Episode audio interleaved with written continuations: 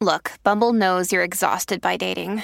All the, must not take yourself too seriously, and 6'1" since that matters, and what do I even say other than, hey? Well, that's why they're introducing an all-new Bumble, with exciting features to make compatibility easier, starting the chat better, and dating safer. They've changed, so you don't have to. Download the new Bumble now. So who is Darren Kozlowski, the man who infiltrated the Vagos, Mongols, and Warlocks motorcycle clubs? Let's get to it.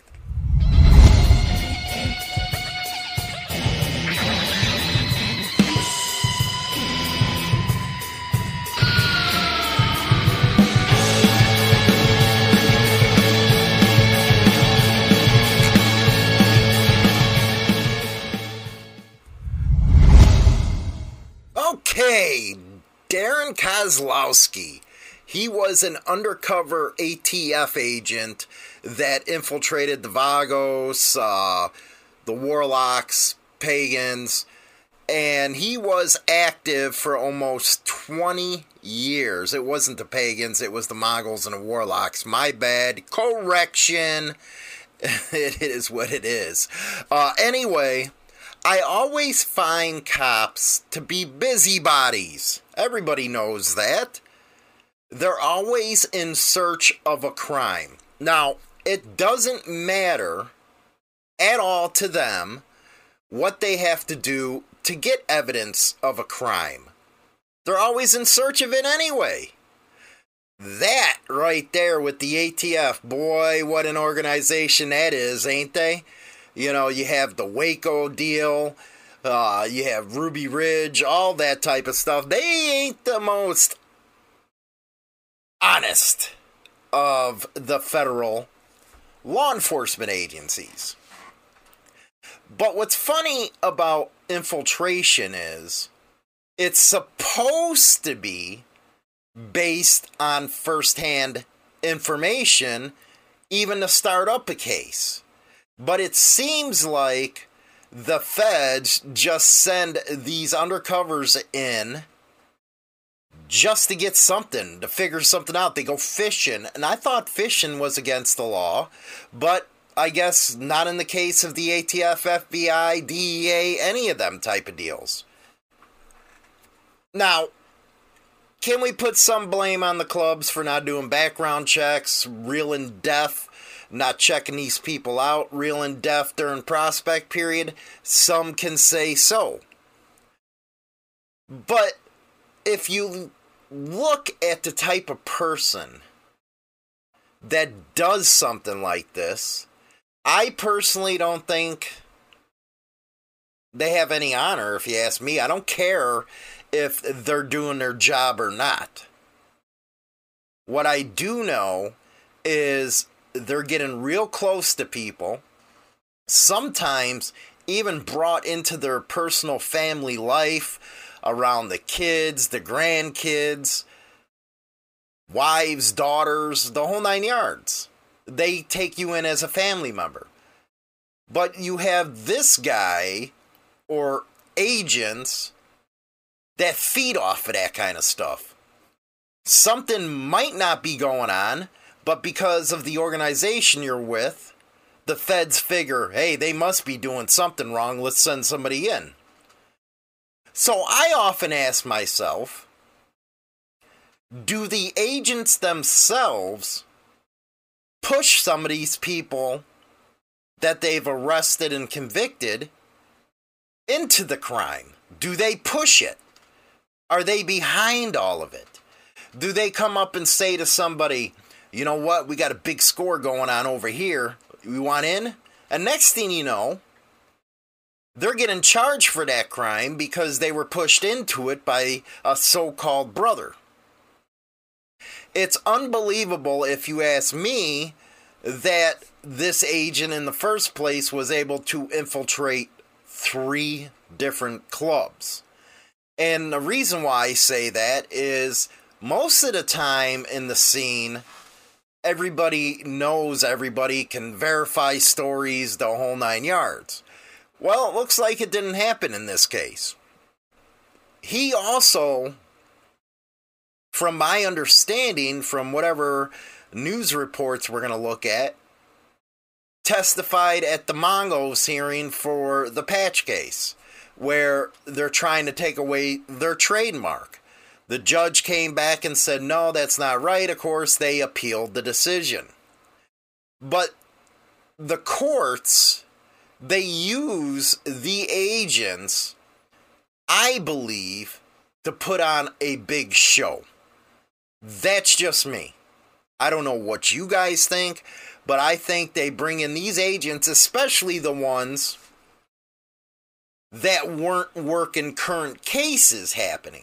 See, when somebody goes to trial, and I talk about this all the time, they always put the club on trial. They don't put the person on trial. They want the attachment to a couple other incidences to haunt them. That's what they want a jury to see. And sometimes, most of the times, what am I talking about? A judge won't allow the defense to say, hey, wait a second here, man. He's on trial, not the club. No, they overrule him every single time. And I don't think that's really a fair trial, if you ask me. But it's something that clubs have been dealing with since the inception. But Darren Kozlowski, what a character, man. What a character. ATF's really putting out some characters lately, ain't they? He actually did a piece in Los Angeles Mag. Let's go to it. That's him right there. Showing the Vagos patch. He was patched in, the whole 9 yards. And he goes on in this article, how I infiltrated one of the LA's most vicious motorcycle gangs and lived to talk about it. That's always the first thing that comes out of these guys' freaking mouths. They make motorcycle clubs sound like organized crime. Now, in organized crime, you bet your freaking bottom dollar they will shoot you if you're an undercover cop.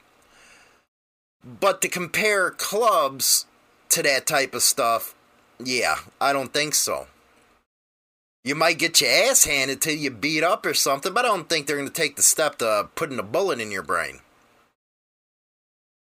It's all about the drama. It's all about getting the courts to convict and later on for these guys to get some notoriety, if you will. Again, let's take a look at his picture. So everybody out there, he's retired, but you know what? There he is. You know, that's just like you have that YouTuber that's a retired cop. It's like they boast about this stuff. And if you got intelligent people out there, they say to themselves, what kind of person does this? Did they not freaking get to suck on mommy's tit long enough? What? It's like they want to live two different personalities. They actually get off on that stuff. I truly believe that. Now, you're going to tell me during his time in these MCs, he didn't do anything illegal, like snort some lines of coke, party a little extra harder, bang a bunch of chicks. You're going to tell me he didn't do that? You're lying. You're lying.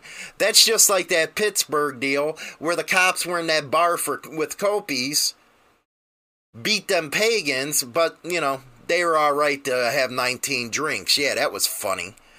Anyway, he says on and off for 20 years.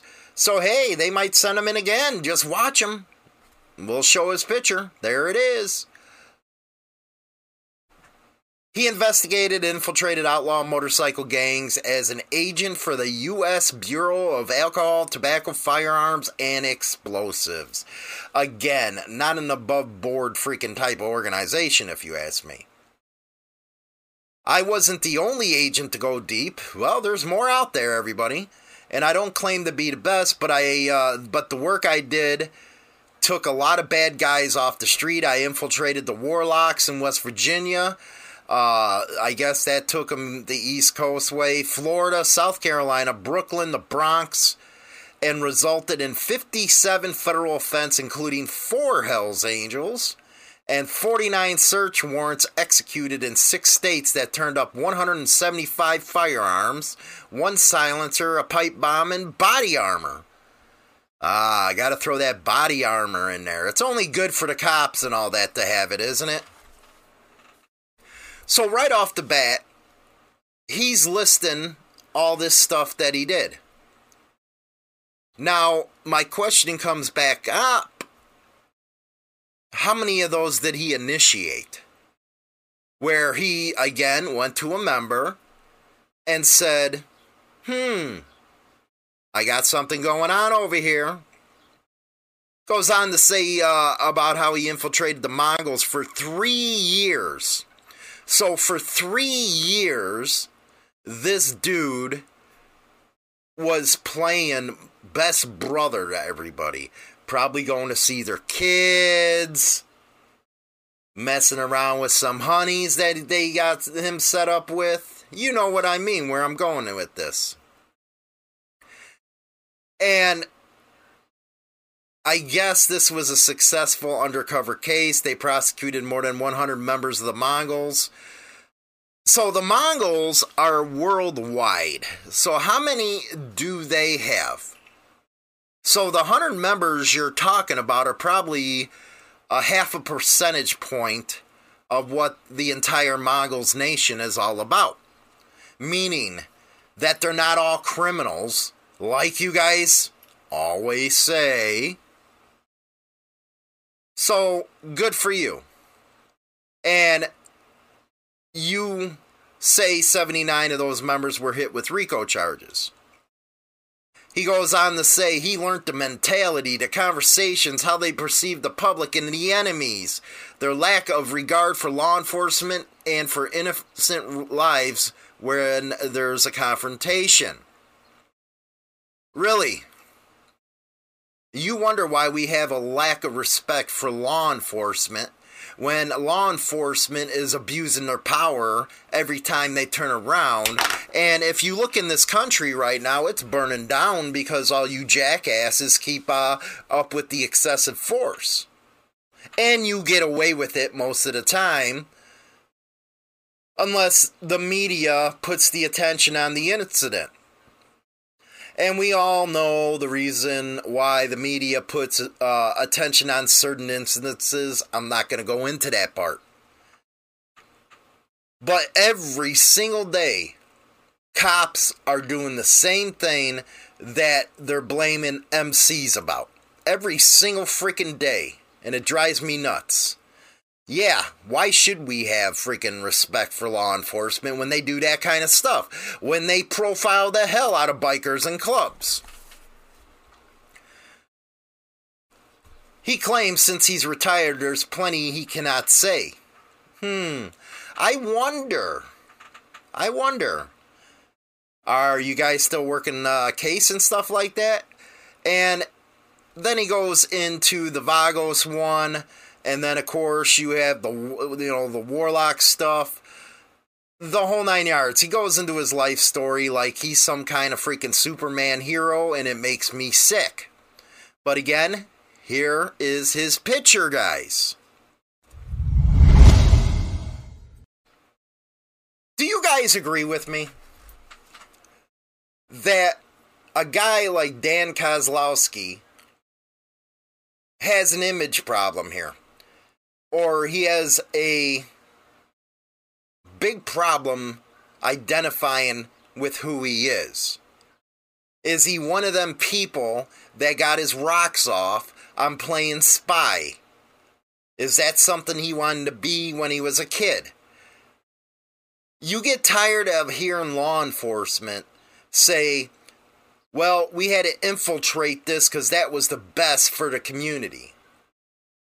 I don't believe that at all. And I still believe that they initiate crimes against the clubs. Meaning, again, they'll go out and start it. And you know what? It could be down to the MC's fault where they don't check out the guy. Maybe some of the freaking prospect period, probationary periods are too short. Who knows? One thing I do know is the obsession that law enforcement and the government have towards motorcycle clubs is ridiculous. In the description box, I'm going to put links to everything about this guy. Everything. Everything he's been mentioned in, the work he was doing and testifying in other cases against people. I'm running out of time here, that's why. Or I can go all day about this guy. So, what do you guys think? You think these guys got a self-identity problem with themselves that they can actually go on for 3 years acting like somebody's brother, acting like their family, eating dinner with the kids? What kind of person does that? It sure the hell ain't for the money, because they don't make that much money. I think it's because they want to bump their ego. Who knows?